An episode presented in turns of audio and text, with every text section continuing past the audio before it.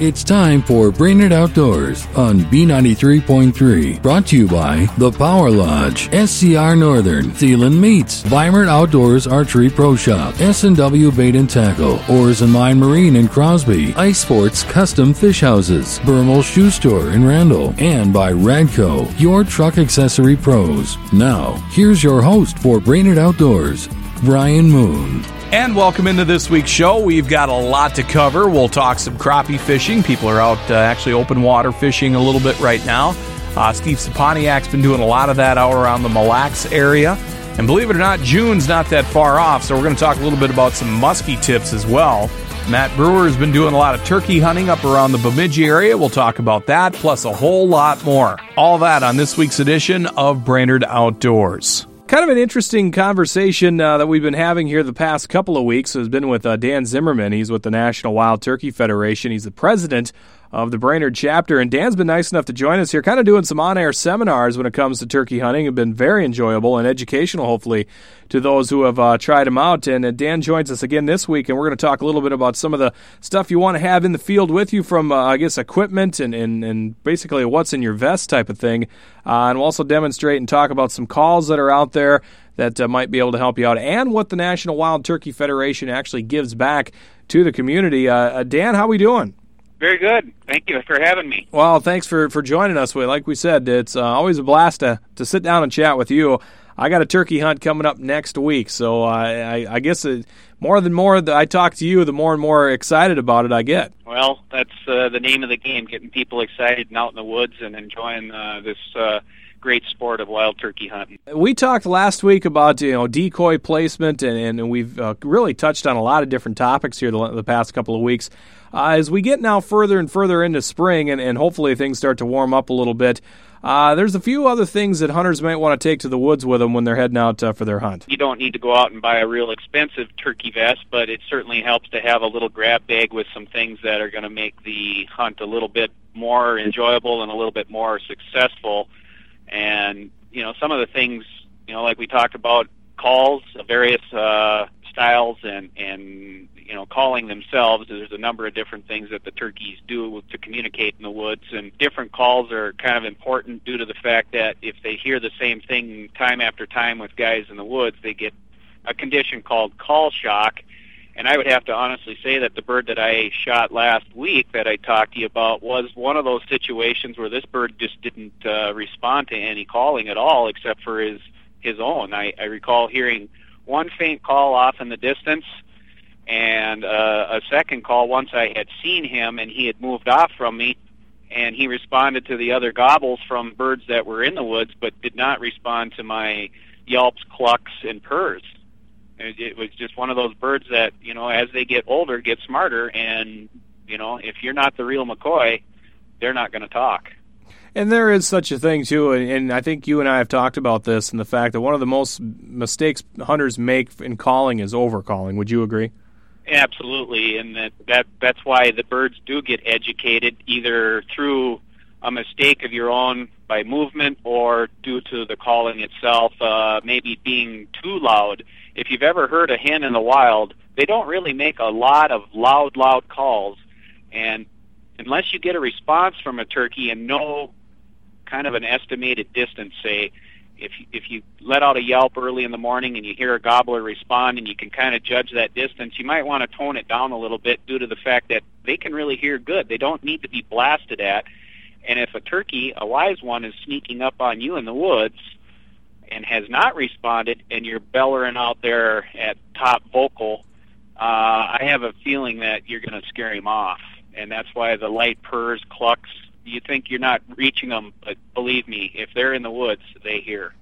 And there's a varied amount of calls out there, Dan, and, and some of them, you know, like yourself, that, that hunters get good enough where they can just do it on their own, where they you don't even need any devices or anything. Uh, out of all of those calls that are out there, Dan, is there any specific one you would recommend? Because I'm sure there's some that work real good and some not so much. I guess I like to start out with a, a real loud yelp in the morning to see if there is a turkey in the woods, and then I'll tame it down and what the yelp is is coming off of the roost and letting the world know that the turkey has woke up and is coming, you know, to life with uh, the flock, so to speak.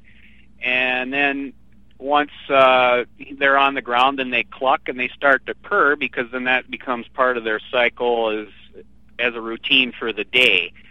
Uh, there, it seems like when I've heard hens in the wild, they're always purring. You know, just like chickens in the barnyard. They're scratching and they're looking and they're just communicating with each other. And the cluck, that's just kind of an assembly where they're talking to each other. Maybe one or two of the birds are getting away from the flock, and you know, old mother hen is trying to keep everybody in tow. You know, that's kind of their communication. Those are the simplest ones that turkey hunters can communicate with turkeys without getting you know real sophisticated. You know, I can kind of do my own mouth call naturally. It's just something that I've acquired over time. Now I know I'll, you know, a lot of guys can't do that, but if you can figure it out yourself, because you're if you're in eye contact with a turkey because the human cannot be as loud as say a, a frequency call of that sort of nature that's probably the best because it is something different it is your own voice and it you know these mass produced calls kind of have a tendency to sound all the same to the turkey. Uh, the easiest call i guess for you know a beginner is you know is a friction call whether it be a slate call or a box paddle call. They're easy to do and you know you don't have to get real sophisticated with turkeys. In fact you know a couple of mistakes in there is always good because turkeys obviously don't sound the same themselves all the time. But personally when i get going early i use a mouth call because you your hands free you're sitting in the blind or against a a stump and you don't have to move all you're doing is letting air release from your mouth and first, they're kind of hard to get used to. Some people feel like they're going to choke on it because it is up in the soft part of your mouth. Uh, the vibration sometimes tickles your tongue, and some people don't like them. But again, the resonance and the sound carry is a lot better with that. And again, it, it keeps your hands free. You know, the slate call has its limitations, especially if it's been raining and wet. Uh, a lot of times the strikers get wet and then they don't work real good. Uh, same way with a chalk box call. If it gets damp, and again, you have to use two hands to operate these two devices.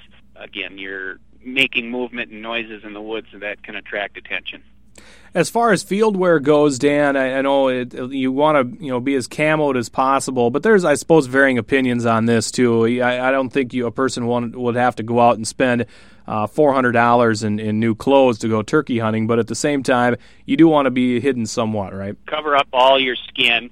Obviously, your skin is going to be your dead giveaway. Uh, a lot of times, turkeys that are up close and and uh, can see. Uh, you know, like I told you last week when we were laying there in the grass, my biggest concern was that you know they're going to see the whites of your eyes even at, at that close of a range at the end of your feet. I mean, holy buckets, that's about as close as you get to a wild yeah. turkey. and there isn't a whole lot you can do about that. But I was camoed to the max. I didn't spend a whole lot of money on my camo. Most of your army surplus places have good stuff that's available, and you can certainly get by. You know, when you're first starting out on a on a smaller budget, but as you see things that developed in the industry, it's always kind of nice and neat to stay within, say, the the circles of uh, fashion. yeah, and a lot of things too that are in vogue now with with especially bow hunting with with deer.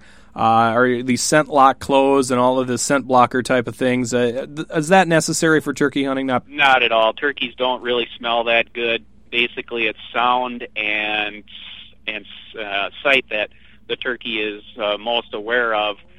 Uh, but if you have the same camel, the same get up that you use bow hunting in the woods is perfectly fine for hunting turkeys. In fact, a young man that I hunted with last Saturday that bagged a bird here just uh, west of Gull Lake, yeah, he had old, uh, you know, 1980s camo, you know, certainly perfectly fine. It's just a breakup in the pattern. That's all you're looking for. And he bought his stuff at uh, the local Army surplus store, and he bagged a 23 pounder. Last year, I drew the final season or final weekend of the season uh, which has got into late May. And as you get into those times, you have to start dealing with mosquitoes and, and wood ticks and, and the like. Uh, what should a, a hunter have in, in his carry bag to combat this? Well, there's a number of different devices, you know, that are available, you know, for mosquitoes, I guess, you know, off or cutters or any of that is is uh, certainly fine for you know keeping mosquitoes away. There's you know the new stuff for the wood ticks, you know, not getting brand specific, but that's probably my biggest fear is wood ticks. I can deal with mosquitoes. You know, you got a headgear on, or I do anyway. Uh, you know, camel mask headgear.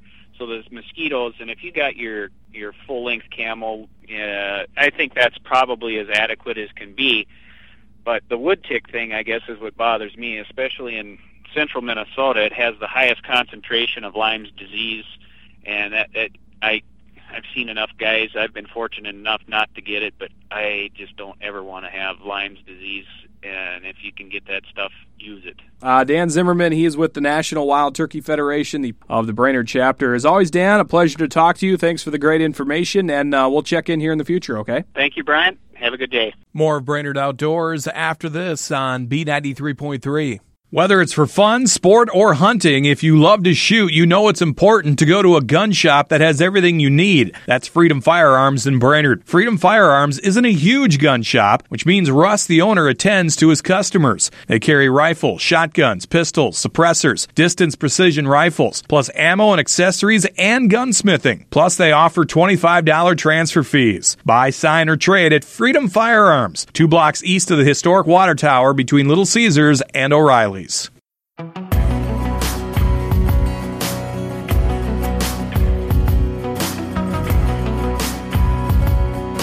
Welcome back to Brainerd Outdoors on B93.3, and we head up north for the Up North Report. Matt Brewer with North Country Guide Service in Bemidji joins us. And uh, Matt, you've been pretty busy, uh, you know, like a lot of us, looking for something to do outside. And one of the things we can do is turkey hunt.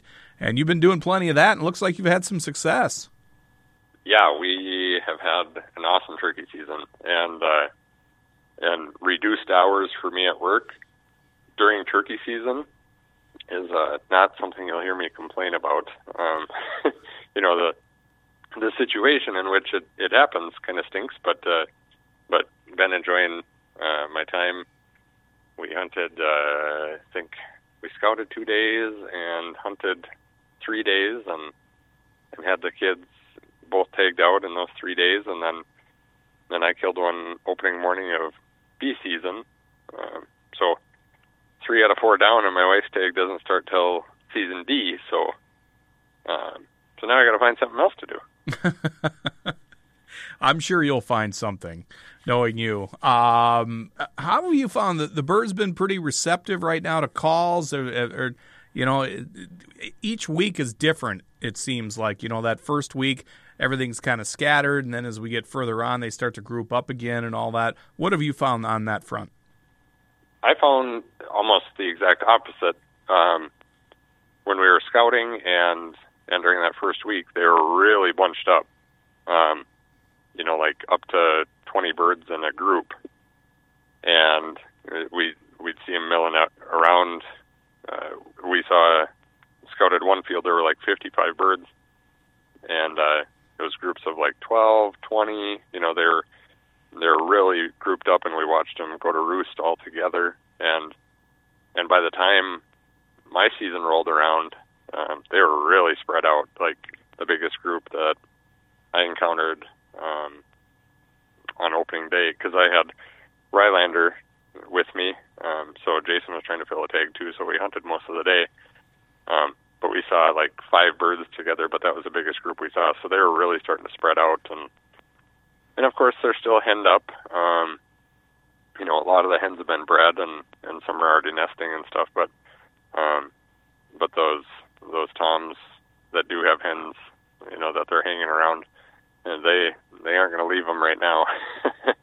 but if you can find a lonely one, um, things get pretty easy after that. I mean, they're really receptive to calls and and uh, they'll move they'll move with you pretty good. And uh, if you can get on, like I said, a lonely bird midday or or late afternoon, or if you can put one to bed the night prior and then uh, and hunt that bird in the morning, your your odds are really really good. They're they're fired up. So, how does that uh, play into how you want to place your decoys, Matt?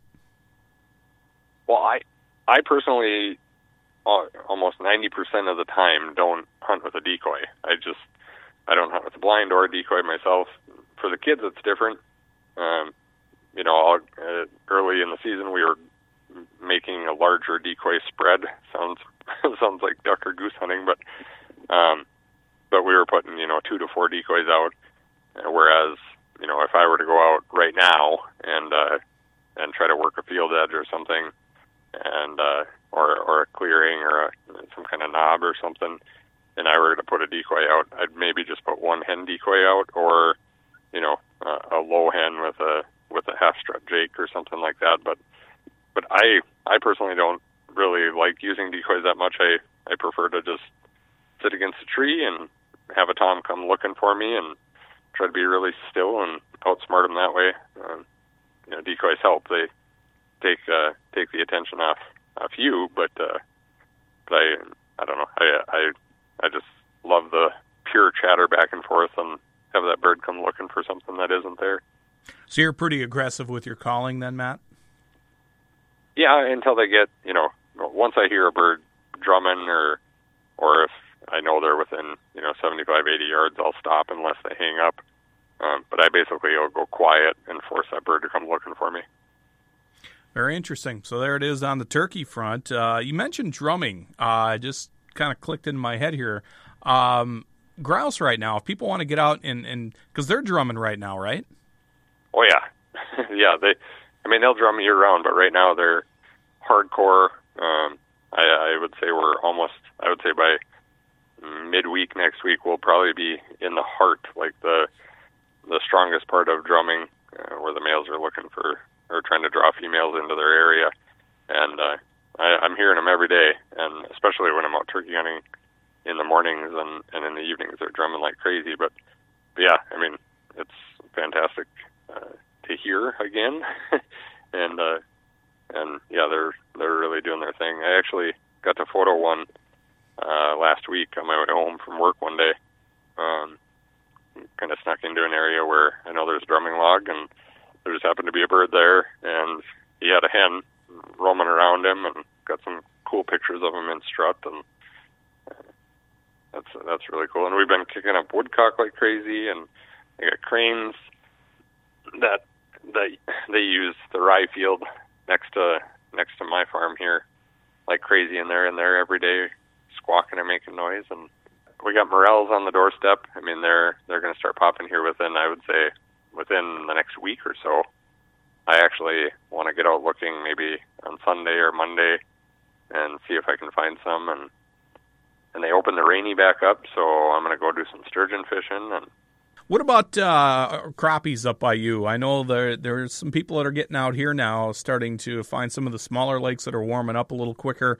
Uh, up by you, do you know some people that are doing some uh, crappie and pan fishing up there? We're just not open yet. I mean, people were still ice fishing um, like the end of last week.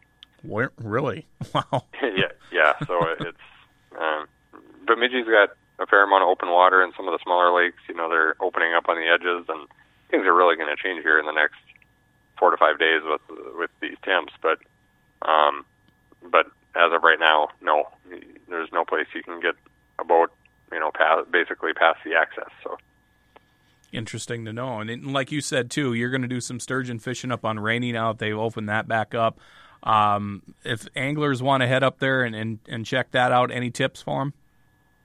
Um, same stuff as as always. Glob crawlers, uh, like a three ounce no roll sinker, uh, 18 inch leader, and a, a circle hook. Uh, and just sit there, enjoy the sun, and be outdoors, and wait for wait for your rod to bend over.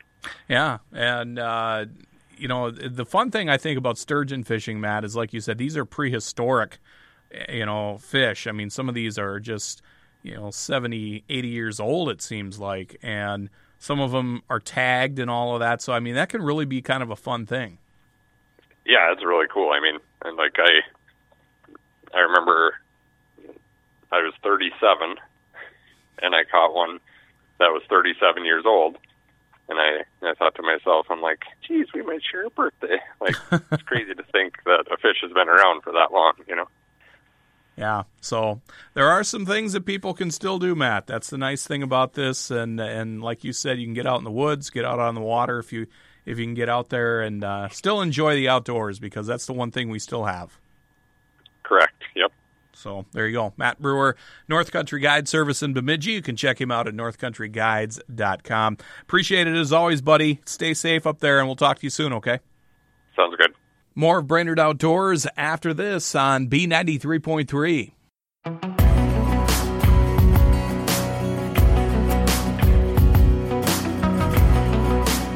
Welcome back to Brainerd Outdoors on B93.3. And a nice treat this week. Uh, we're joined by the first time on the show, uh, John Thelen, who's the host of Lindy's Fish Ed TV on Fox Sports North. Joins us. We're going to talk some uh, cold water walleye tactics. I'm sure we'll, that's going to be the situation we're going to be in, I think, as we hit into opener. And also some shore fishing tactics as well, because many are going to be maybe taking part in that. First off, John, welcome to Brainerd Outdoors. Well, thank you. It's uh, great to be on the show, and and uh, I think you're right. I think we're going to have some cold water fishing coming up here in a couple of weeks. I think you're right too. Uh, so we'll get to that here in just a bit. For those that aren't familiar with you, John, uh, maybe a little background on, on how you got started in this business, and and a little bit about the show that that you host there on Fox Sports North. Sure. Well, I'm going to date myself a little bit. I'm going to age myself a little. Is actually what I'm going to do here, but. Uh, you know, I got started in the industry full time about 20 years ago. I and I started through tournament fishing and and uh, actually with the In Fisherman Professional Walleye Trail. I spent a bunch of years fishing that, and and I was fortunate enough to have some success there and and make a few championships and and have some good runs in the Angler of the Year race and and ultimately it was really a springboard to the rest of my career, which got in uh, got into teaching people to fish more than anything. I, that's that's really what I enjoy doing and and spending time, you know, teaching people to fish any species. And, and I've been able to do that through magazines and, and, you know, working with a lot of different writers. I've been able to do it through various radio shows. And, and now for the last four years, I've been the host of Lindy's Fish Ed Television on Fox Sports North. And we also air on Fox Michigan and, and we're also on Fox Midwest and up in Canada on Wild TV. So the show's really grown and, uh, man, I, I love the opportunity to be out on the water and, and doing what I love and, and sharing sharing what I what I what I've been lucky enough to get to do with with a lot of viewers every Saturday morning. What is um, what separates your show from the others that are out there? Is there anything specific? Well, I think the number one thing that we focus on is, you know, one of the things that's happened in the TV industry, and it's it's just the way it is, is so much of it has become a situation where it's constant product talk and and you know everybody's got to pay the bills one way or another. And I, i've been very fortunate that as we concepted lindy's fish ed television we have put together a, a show that doesn't have to talk about products nonstop. You'll you get to see the products that i use but we really focus on tactics. I really focus on trying to teach people how to catch fish versus every single little product that I use and and again, you know, I understand the scenario that a lot of shows are in out there. You, you got to pay the bills, but I've been fortunate that Lindy and Pradco Fishing, their parent company, has paid all the bill on this show because we we really do want to just focus on teaching people how to fish, how to fish those Lindy products, and how to catch more fish and enjoy more time on the water. Because let's face it, the more the more fish everybody catches, the more often they're going to go fishing. The more apt they are to bring a kid fishing. They the more apt they are to be, become a more avid fisherman. And, and I think that's really important in today's world. So that would be the difference with our show. We really do focus on trying to teach the, the viewer tactics that'll help them catch fish when they go out on their own lake. Walleye's your favorite to go after, or you basically just getting out on the water is your favorite? It's kind of funny, kind of a hidden secret that I have is is man, I love fall crappie fishing. It's it's something I've always really enjoyed. But walleyes are my favorite, and, and primarily because I built my career around walleye fishing. I, I was a guide on Mille Lacs Lake for oh geez, eight or nine years. I did it full time, and and you know the tournament fishing that based around walleye. So realistically, yeah, walleyes are my favorite, but walleyes are my, kind of my favorite by default because that's where I was able to build my career. And you mentioned Mille Lacs. Would you say that's one of your favorite lakes? Uh, it's kind of hard to pick just one, but is that one of your favorite lakes here in the state to fish? Oh, sure. You know, and and I mean, I enjoy fishing all over the state. I enjoy fishing all over the Midwest. I did grow up fishing Mille Lacs. I, I grew up in Anoka, just a couple hours south of Brainerd, and and it was an easy drive for my dad and I when I was a kid up to Mille Lacs Lake. And that is where we spent a lot of our time fishing. But I had grandfathers that had cabins in Alexandria and another one on Leech. So, you know, we got to a lot of different places. Um, we spend our weekends now up on Mille Lacs Lake, and my youngest son is 17 years old, and he's got buddies up there every weekend. And and you know, while you can't keep anything there right now, I'll tell you what, it sure is fun to go out and catch as many fish as, as are willing to bite. And, and you know, the the thing about these colder water tactics is, if you just make a couple little changes, you're going to be able to catch fish. I mean, there's there will be people that that say, boy, those first few days after the ice goes off, it's really hard to catch them. And, and you know what? At times it can be, but you can still catch them if you make some adjustments. And, and we can certainly talk about some of those today. I think bait selection is a big deal. If we're gonna if we're gonna have cold water, which I fully expect on opener, about every five years we have one of these. And if you if you didn't make it on the last opener, you're 10 years removed from this weather. it was actually 2013, if I remember correctly. There was still ice on the shores on Mille Lacs Lake on opener. But that year, every time we dropped a leech in the water, that leech would ball up. And, and if that leech is all balled up, the odds are that that leech is not going to catch you a fish. So one of the things that I change right away, if we're gonna if we're gonna have cold water, is I'm going to fish minnows, and I'm going to fish minnows because they're they're already acclimated to that water temp. Um, you know, you put them in a bait tamer in your live well, and you've got water running into that live well, and those those minnows are are going to be in great shape. Where the leeches, they just can't handle that that super cold water when they get dropped in. So ultimately that's one of the things I'm going to change right away is I'm, I'm going to go to minnows. Second thing I'm going to do is I'm going to put far less action on whatever the tactic is I'm using. So if I'm if I'm Lindy rigging and I might have when the fish are super aggressive, I might be holding that Lindy rig, you know, just six inches to a foot off the bottom, that weight. And and I might be using a heavier weight and moving a little bit faster what I'm going to do as soon as I get in that cold water is, well, I'm going to be using a minnow. The other thing I'm going to be doing is I'm also going to be probably moving as slow as I can make my boat move. I'm going to lighten that weight up a little bit. Maybe I'm going to go all the way down to an eighth ounce if I can get away with it. And then I might even at times just drag that weight further back away from the boat and just let that let that uh, minnow just work his way along you know, right along the bottom, barely moving because I don't feel like the fish are going to be up and as active if we're right behind the spawn. A lot of times they're they're laying a little bit tighter to the bottom and moving just a little slower, giving them a little more time to jump up and hit it can make a huge, huge difference too.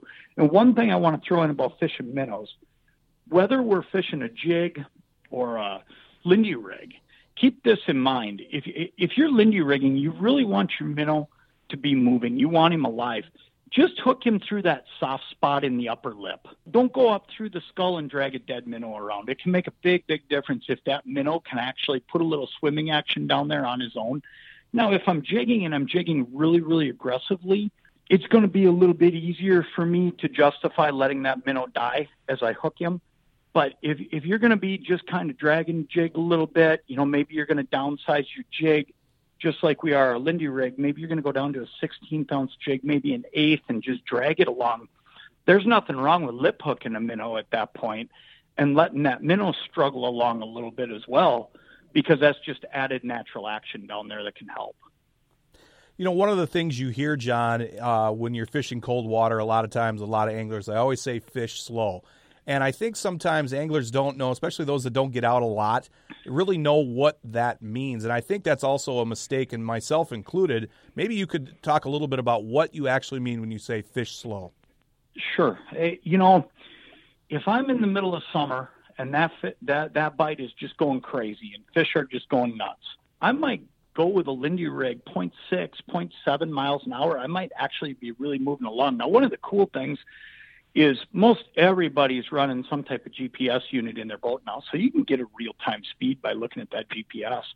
I'll spend a lot of time. I, I run Humminbird Electronics. Everybody else makes good stuff too. They'll all give you the ability to look at your speed while you're drifting along. But what I'm looking at now is I'm going to try to get down to 0.3, you know, maybe 0.4. And there's there's various things you can do to get to those speeds.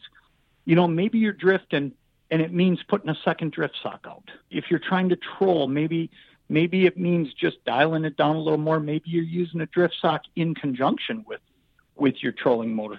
But the reality of it is slowing way down is not really slowing way down, okay? It's what you're used to on opener where you might be going 0.7, you know, maybe you're up to 0.8.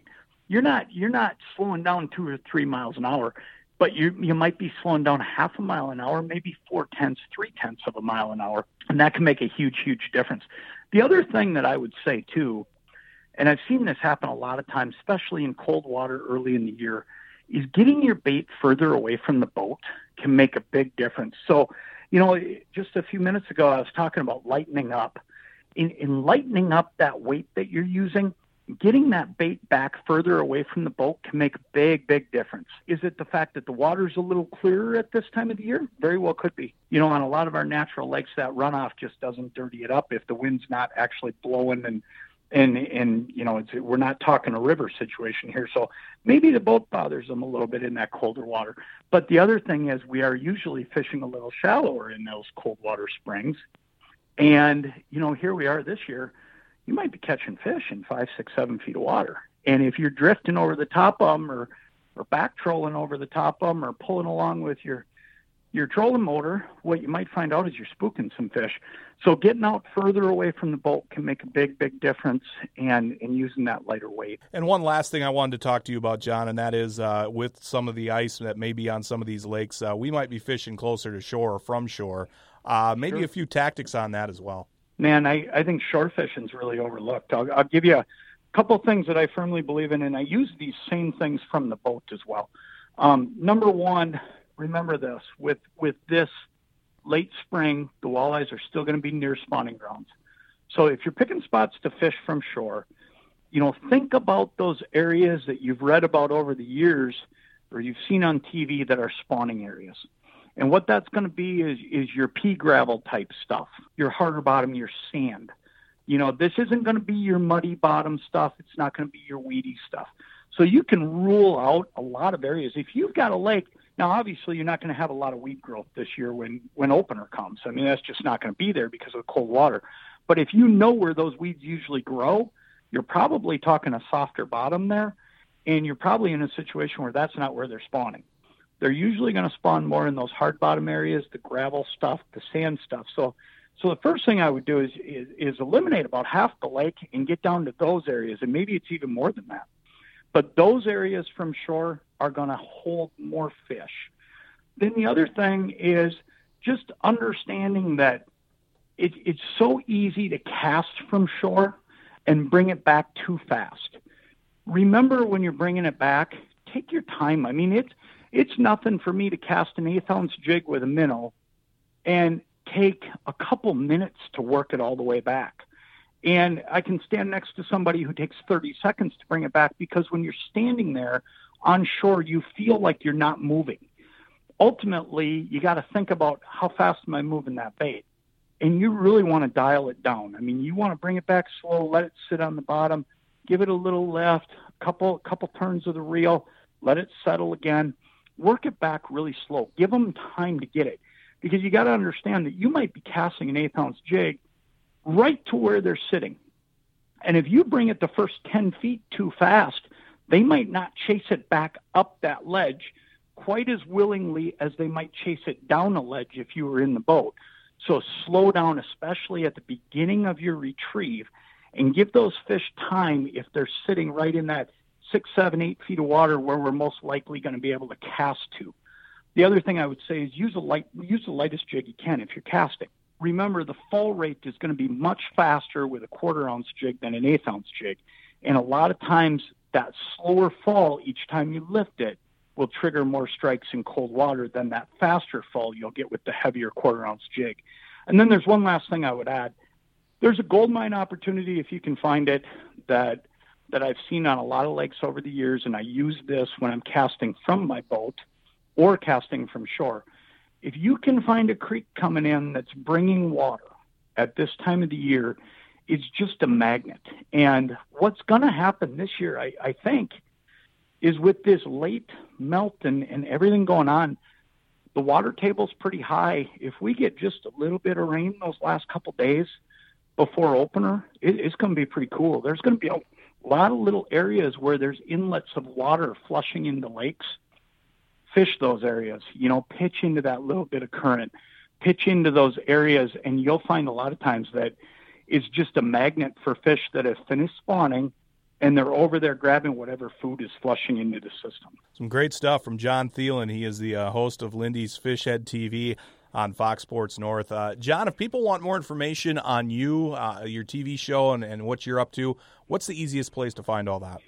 You know, I've got I've got a Facebook page. It's actually called Professional Angling Promotions slash my name John J O N P Thelen. Um, you can you can find what I'm doing. You can you can kind of watch where I'm going around the country right there.